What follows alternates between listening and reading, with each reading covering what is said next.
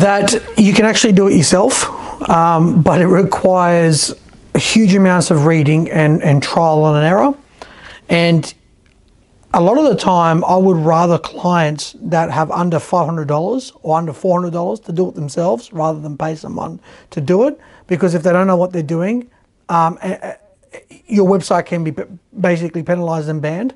So the one thing that I will tell clients, if you know what they would want to know, is that they can actually do it themselves with a bit of reading. I always tell clients if you got under five hundred dollars, either do Google AdWords or do or through Google or do your own SEO from, from reading. And there's so much content on the internet.